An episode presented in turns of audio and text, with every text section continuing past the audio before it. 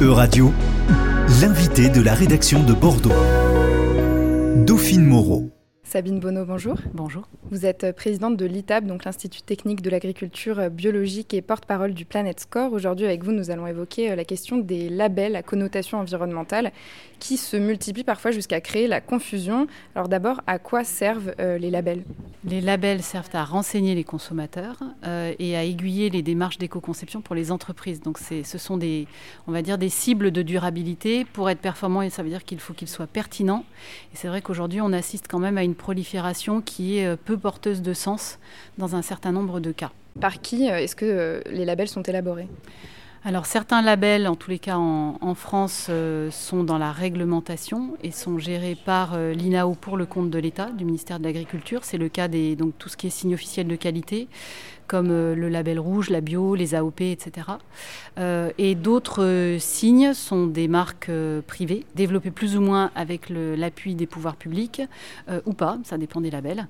Et cela porte parfois des allégations qui sont controversées. Comment est-ce qu'on peut expliquer qu'aujourd'hui il y a autant de labels environnementaux qui se développent en France et en Europe ? Alors, au-delà même des labels environnementaux, on a également une multiplication de labels sociaux, hein, par exemple, tout simplement parce que on va dire, l'industrie agroalimentaire est confrontée à une très grande défiance des consommateurs.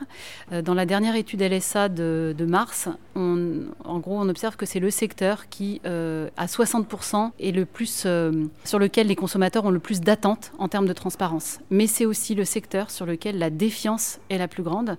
Les consommateurs ne pensent pas aujourd'hui que l'agroalimentaire est en capacité de leur donner une information honnête et transparente. Donc cette prolifération des labels, elle a été un peu là pour essayer de répondre à cette attente de manière, a priori, aujourd'hui assez contre-productive dans la mesure où trop de labels tuent les labels. Qu'est-ce que crée justement cette multiplication des labels ? Ça crée deux choses. Ça crée une forme de confusion qui peut être vraiment préjudiciable, notamment pour les acteurs qui essayent de vraiment bien faire et qui se retrouvent débordés par des allégations partielles ou parfois non justifiées. La deuxième chose, c'est que ça peut même entraver les efforts réels de transition agroécologique de certains acteurs et ça peut également entamer largement la confiance des consommateurs au fur et à mesure que certains de ces labels se retrouvent confrontés à des controverses. En France, je crois que c'est l'un des rares pays européens où la consommation de bio a diminué. Est-ce que pour vous, c'est à mettre en lien justement avec la multiplication de ces labels ? Bon, c'est difficile à dire, mais c'est quand même l'analyse que font un certain nombre d'instituts d'études. Ce n'est pas un sujet que notre institut a creusé, donc je ne vais pas me prononcer pour l'institut. C'est ce qu'on entend. C'est vrai qu'aujourd'hui, on a quand même un message et des politiques publiques qui sont très favorables à d'autres labels, en tous les cas, que le label bio, ce qui peut se justifier sur des labels exigeants. Et de ce que j'ai compris, compte tenu des controverses en cours, notamment sur le label HVE, puisqu'on va quand même évoquer le terme et éviter trop les angles morts, ce label-là va être a priori rénové. Son référentiel va être rendu plus exigeant de manière à ce qu'on n'ait pas des produits sur lesquels on puisse alléguer une haute valeur environnementale, ce qui sont quand même des termes forts sur des produits qui n'auraient pas de bénéfices réels pour l'environnement. Justement, j'allais y venir à ce fameux label HVE qui a fait couler beaucoup d'encre. Donc le label HVE pour haute valeur environnementale, créé sous l'égide du ministère de l'Agriculture, il a notamment fait l'objet de beaucoup de critiques parce qu'il a été dessiné comme critère d'attribution d'une nouvelle aide de la PAC, donc l'éco-régime, destiné aux exploitants engagés dans des pratiques vertueuses pour l'environnement, au même titre que le label bio, donc le label AB. Pourquoi est-ce que ça a suscité justement autant de critiques ? Alors c'est vrai que nous ne sommes pas engagés dans ces discussions-là qui sont essentiellement entre les organes du développement et les pouvoirs publics. En tant qu'institut technique, on peut simplement observer les publications scientifiques qui sont sur la table sur ce sujet. Factuellement, quand on regarde notamment la publication de l'IDRI, de mars 2021. L'IDRI est un institut de recherche indépendant. Le bilan factuel de l'analyse, aussi bien de la voie que de la voie B, c'est que l'amélioration environnementale est nulle ou extrêmement faible. Donc voilà, sur cette base-là, on peut en effet aujourd'hui souhaiter que le référentiel évolue et que ce soit des démarches réellement vertueuses qui puissent être données à voir aux consommateurs. Il me semble que les producteurs sont prêts à jouer le jeu, et ce serait une très bonne chose parce que l'environnement en a besoin et les pouvoirs publics sont probablement en train de faire le nécessaire pour que ça se passe bien avec l'échelon européen sur le niveau d'exigence de ce référentiel. Et alors justement, pour que ce soit un peu plus clair au niveau par exemple du label HVE par rapport au label agriculture biologique, sur quels critères est-il basé par rapport au label HVE par exemple, pour comparer ? En fait, on est quand même sur une distinction essentielle qui est sur la gestion des intrants notamment. C'est-à-dire qu'en HVE, on peut tout à fait continuer à utiliser des engrais de synthèse. Donc les engrais de synthèse posent quand même au-delà des difficultés environnementales, hein, puisque c'est fortement émissif de gaz à effet de serre, donc l'enjeu climatique, mais également ce sont des intrants qui sont potentiellement, enfin pas extraordinaires non plus pour les sols. Deuxième chose, il n'y a pas réellement de cadre sur la question de l'utilisation des phytosanitaires. Donc même des phytosanitaires très dangereux, cancérogènes, mutagènes, reprotoxiques, restent utilisables. Donc c'est vrai que pour nous, c'est quand même... Enfin pour nous, comme moi, je le dis même en tant que consommatrice, hein, c'est assez paradoxal d'avoir un logo qui dit haute valeur environnementale, alors qu'on peut encore avoir l'usage de ces produits-là, et même une très grande réticence apparemment de ce référentiel à se passer des produits les plus toxiques. Là, il y a quand même probablement quelque chose à cranter assez rapidement au niveau de ce référentiel. C'est vrai qu'aujourd'hui, on voit quand même la grande distribution qui explique ouvertement aux acteurs de l'agroalimentaire et donc notamment à leurs fournisseurs qu'ils déréférencent des produits bio par exemple pour les remplacer par des références en termes de place en linéaire, par des références HVE sur le vin parce que les consommateurs voient des vins moins chers qui ont quand même une étiquette qui a l'air jolie. Donc là, c'est quand même en effet un vrai sujet. Le consentement à payer ne vient que quand on a une réelle plus-value affichée et la parole publique doit endosser des dispositifs qui sont réellement mieux-disants au niveau environnemental. Là, on peut parler de greenwashing. C'est difficile à dire. Greenwashing, ce serait une véritable stratégie concertée pour contourner complètement le sens de ce qu'on est en train de faire. J'espère vraiment que les opérateurs qui se saisissent de la HVE ont envie d'avancer dans le bon sens et c'est ce qu'on verra avec la façon dont le référentiel va évoluer ou pas. Ce que montre aussi cette affaire, et c'est ce que vous disiez tout à l'heure, c'est qu'au-delà d'être un référentiel pour les consommateurs, les labels ont une réelle incidence même sur les aides touchées par les agriculteurs. Alors pas tous, hein, bien sûr, il y a tout un tas de labels qui ne font pas partie des aides, mais au-delà des aides directes, il y a également tous les dispositifs qui concernent l'approvisionnement des marchés. Des appels d'offres pour les marchés publics en restauration collective par exemple, ou ce qui est qualifié de produits alimentaires de qualité. Donc c'est vrai que les labels ont une importance et donc avoir des produits labellisés qui soient réellement des produits vertueux pour l'environnement, puisque là on parle de labellisation environnementale, c'est une exigence qu'on doit s'imposer en tant qu'acteur des filières et en tant que porteur de la parole publique, c'est vraiment très important. Face à cette confusion et donc aux effets qu'elle a, que peut ou que devrait faire l'Union européenne selon vous ? En fait, on a deux axes aujourd'hui qui sont développés par les pouvoirs publics en France et à l'échelle européenne. On a l'axe qui veut faire confiance au marché, à la main invisible et la grande sagesse du marché, qui est de dire on va informer les consommateurs et ça va exercer une force de traction par l'information sur les pratiques des entreprises. La deuxième voie, c'est le réglementaire. Et il faut quand même être clair que si on pense qu'il y a un enjeu urgent environnemental ou social, enfin ça peut concerner tout un tas de critères, il nous semble qu'il serait plus pertinent de réglementer, si c'est urgent et très important. Plutôt que de se reposer sur des dynamiques potentiellement fort longues à enclencher des améliorations ou qui peuvent aussi donner lieu à des stratégies de lobbying et de pression qui font que les dispositifs qui finissent par être mis sur le marché sont assez peu efficaces en termes de réelle traction d'amélioration. Donc le réglementaire reste quand même une voie qui aujourd'hui nous semble sous-exploitée pour améliorer la situation au niveau environnemental. Et donc avec Planet Score, vous travaillez à l'élaboration d'un système alternatif d'étiquetage. Alors il n'est pas alternatif dans la mesure où il est issu de l'expérimentation d'État. L'État a lancé l'an dernier un appel à proposition pour un étiquetage environnemental qui va devenir obligatoire. C'est ce que dit la loi économie circulaire, puis la loi résilience climat, donc 2020 puis 2021. Cet étiquetage n'est donc pas une initiative alternative, c'est vraiment l'une des deux propositions qui a émergé de cet appel à proposition par l'État. En termes de pertinence, elle est aujourd'hui perçue par beaucoup d'opérateurs comme étant clairement plus pertinente, plus performante pour faire de l'innovation au service de l'environnement. Et elle a été même qualifiée par les professionnels il y a un mois de la meilleure initiative. On a reçu le premier prix du Retail for Good, la meilleure initiative anti-greenwashing pour tracter de l'éco-conception et de la transformation sur le marché agroalimentaire, avec donc un dispositif qui est certes zéro greenwashing, un outil d'étiquetage, mais également un outil d'éco-conception pour les entreprises et qui est en capacité, c'est ce qui nous a été dit et c'est vraiment une grande fierté pour nous, de faire muter le marché. Donc, les outils existent, les solutions sont sur la table. Le Planet Score est vraiment un très bel outil pour ça. On est en train de déployer cet outil. 130 entreprises s'en sont saisies. Donc là, aujourd'hui, on est vraiment dans une phase qui est très enthousiasmante, qui est de voir que des opérateurs dans la distribution, dans les fabricants, sont prêts à jouer le jeu de la transparence consommateur. Très concrètement, comment est-ce que cet outil fonctionne ? Alors, très concrètement, vous pouvez l'imaginer, ça n'est pas un Nutri-Score. Le Nutri-Score, c'est très simple. On rentre les ingrédients et ça vous dit assez rapidement ce qu'il y a comme sucre, protéines, graisses, fibres. On est sur des choses très basiques. L'environnement, on est sur des sujets très complexes. Sur des sujets qui sont de nature différente. Combien vaut la question climatique par rapport aux abeilles ? Combien valent les abeilles par rapport aux grenouilles ? Et combien valent les grenouilles par rapport aux algues vertes ? Vous voyez, donc on est vraiment... Et ce sont ces thématiques-là qui rentrent dans les calculs et les algorithmes du Planet Score.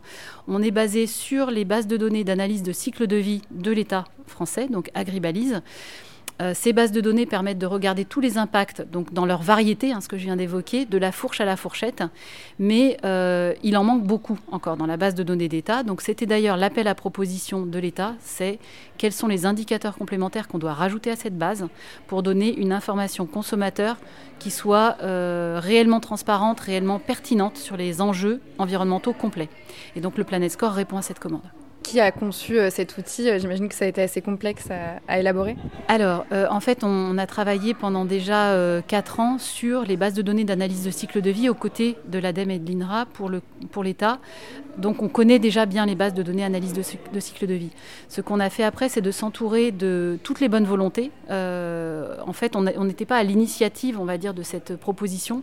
C'est vraiment un collectif qui s'est mobilisé, donc notamment des scientifiques au-delà de notre institut, des ONG préoccupées par les enjeux d'environnement mais également de bien-être animal, et puis les associations de consommateurs, par exemple UFC Que Choisir ou Bioconsommateurs, qui nous ont dit on veut collectivement avoir un dispositif de réelle transparence consommateur, comment est-ce qu'on le crée ensemble ?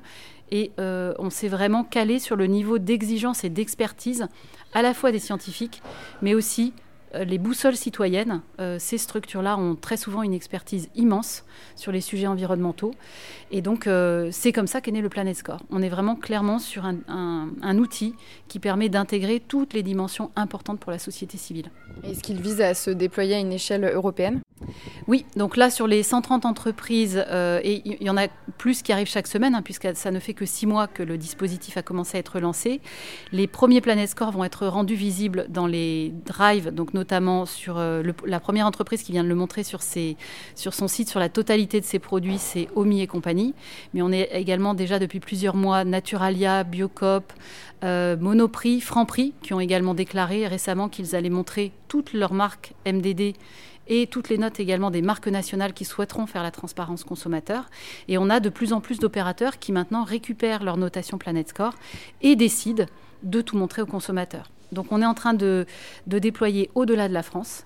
Et sur les 130 entreprises, je crois qu'on en a maintenant entre 20 et 30 qui sont des entreprises au-delà de la France. On est sur 6 pays européens, à part le sol national.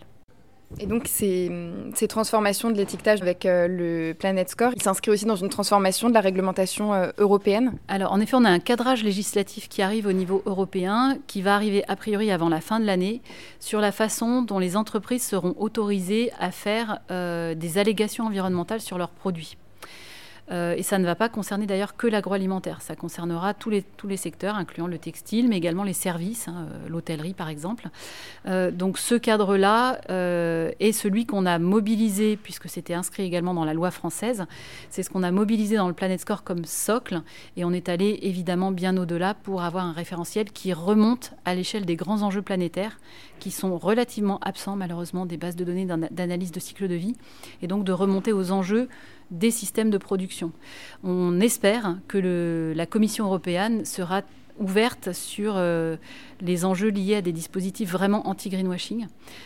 Aujourd'hui, les outils dont dispose la Commission européenne sont malheureusement des outils qui sont très incomplets et avec beaucoup d'autres acteurs de l'agroalimentaire, incluant des grands industriels qui ont pris leurs responsabilités, des distributeurs, des coopératives.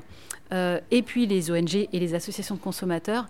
On a beaucoup d'actions aujourd'hui d'information auprès de la Commission européenne pour éviter justement ce qui pourrait finalement apparaître si on se contente des dispositifs de la Commission comme une immense entreprise de greenwashing. Et alors justement, quels sont ces dispositifs de la Commission dont vous parlez ? C'est un dispositif qui s'appelle empreinte environnementale des produits et qui est basé sur l'analyse de cycle de vie. Malheureusement, les méthodologies actuelles et même futures, même si on les améliore, présentent un certain nombre d'angles morts majeurs, et notamment cette incapacité à prendre en compte les grandes limites planétaires. Aujourd'hui, on a quelques très grands enjeux, l'effondrement de la biodiversité, le réchauffement climatique, la question de la gestion de l'eau et de la pollution de l'eau, et la question de ce qui s'appelle en limite planétaire les entités nouvelles. Alors c'est un terme un peu techno derrière lequel il y a les pesticides, les antibiotiques et les pollutions plastiques.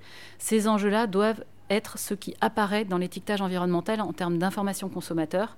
Malheureusement, si on fait confiance aux outils aujourd'hui de la Commission européenne, ça n'est pas le cas.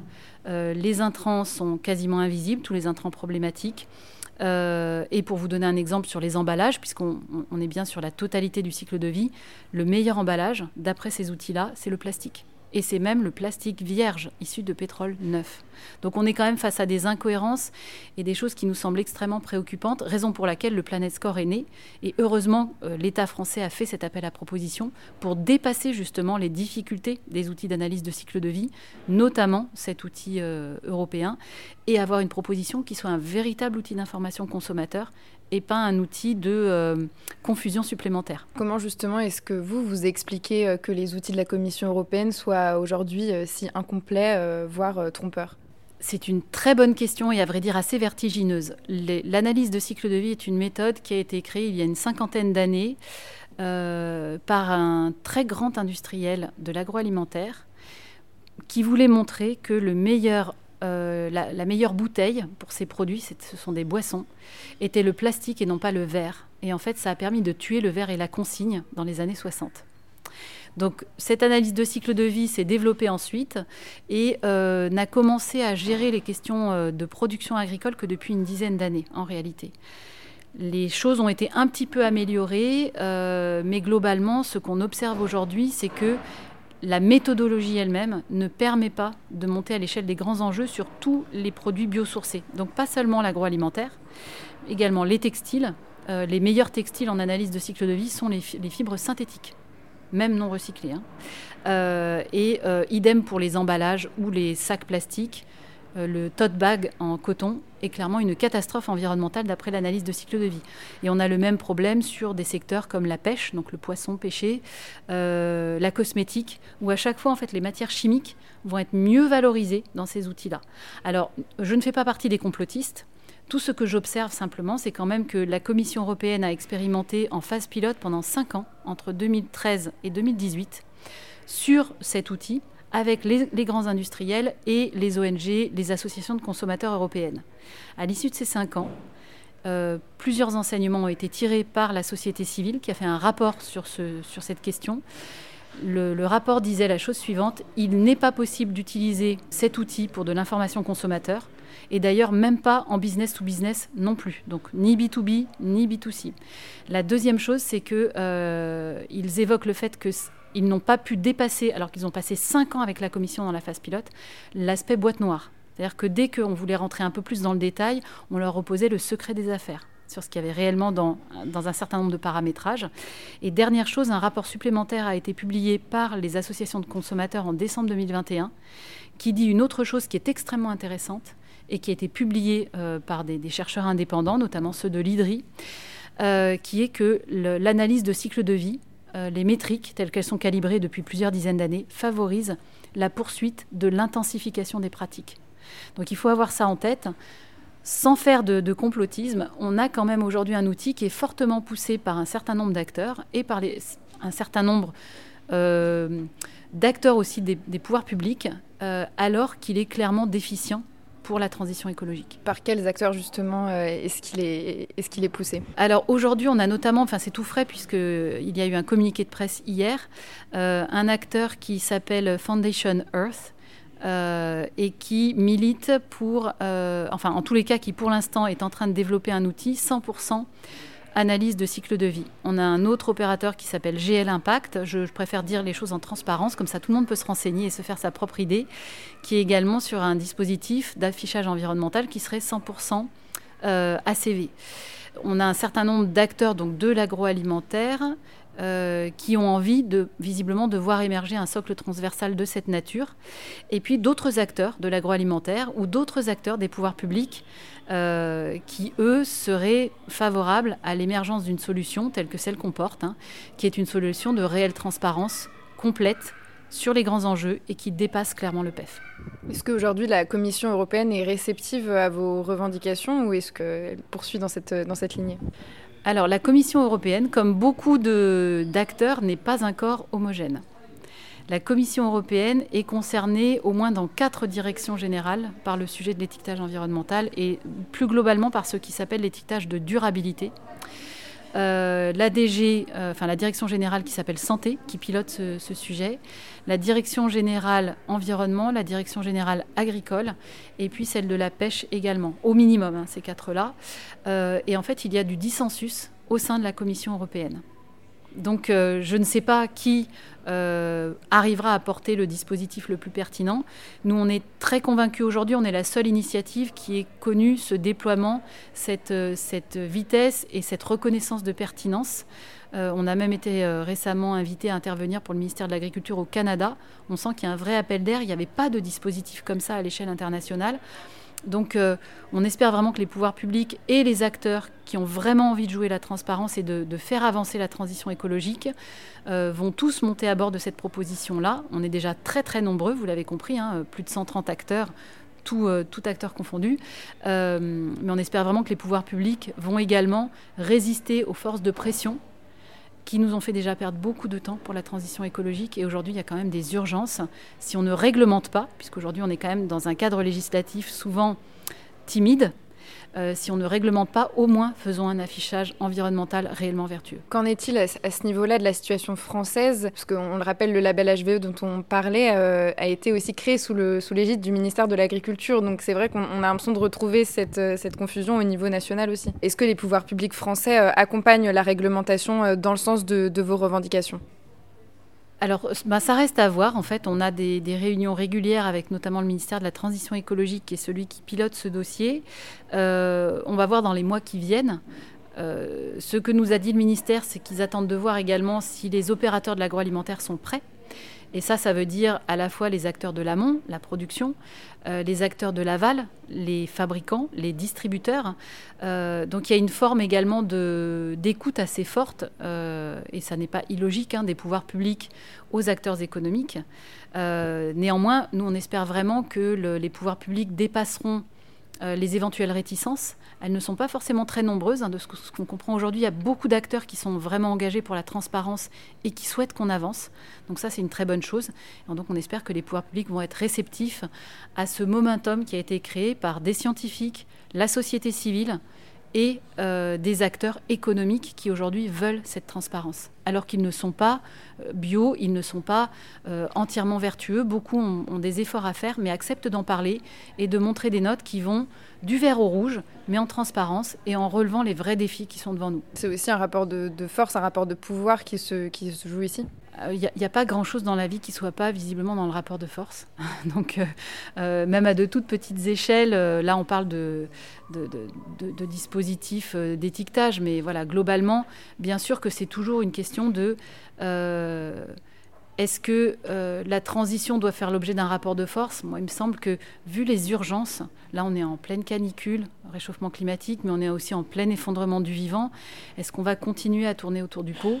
Ou est-ce qu'on est capable, collectivement, de se dire, bon, OK, on a des outils qui font une partie du boulot, qui sont défaillants, on a des propositions largement soutenues. Maintenant, on peut y aller, on pourra améliorer les choses. Bien sûr, tout est améliorable, mais au moins, on a quelque chose qui est clairement vertueux. On espère vraiment que ça ne va pas se faire dans le rapport de force, mais plutôt dans l'accompagnement des pratiques. Beaucoup d'acteurs ont besoin d'être accompagnés. Ça nécessite des transitions qui ne sont quand même pas évidentes, notamment au niveau de la production, mais aussi de la question de la traçabilité. Il y a pas mal d'opérateurs qui sont sur des chaînes très longues et qui aujourd'hui vont avoir du mal à faire la transparence. Et donc, ça permet de tracter de la véritable innovation agroalimentaire. Donc, avoir des pouvoirs publics qui accompagnent vraiment ce mouvement de transparence, ce serait réellement très enthousiasmant, je pense, pour tout le monde. Le gouvernement du dernier quinquennat et même le nouveau gouvernement ont quand même été... leur volonté politique à vraiment agir pour une transition notamment agroécologique a été largement remise en cause. Est-ce que vous croyez réellement que ça peut changer ? Comment justement faire basculer ce rapport de force ? Alors, moi, comme beaucoup d'autres, je pense, je ne crois que ce que je vois. Je comprends à quoi vous faites allusion, bien sûr, et les bilans qui ont pu être retirés là, dans le cadre des élections. Néanmoins, là, on est sur un nouveau mandat, avec des déclarations très fortes qui ont été quand même posées par le président Emmanuel Macron.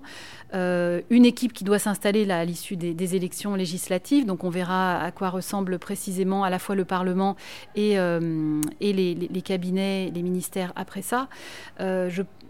J'espère vraiment que là, on est dans une dynamique qui sera porteuse. Et d'ailleurs, le ministère de l'Agriculture, son cabinet, avant d'être renouvelé, nous a spécifiquement remercié sur le dossier de l'étiquetage environnemental et du Planet Score.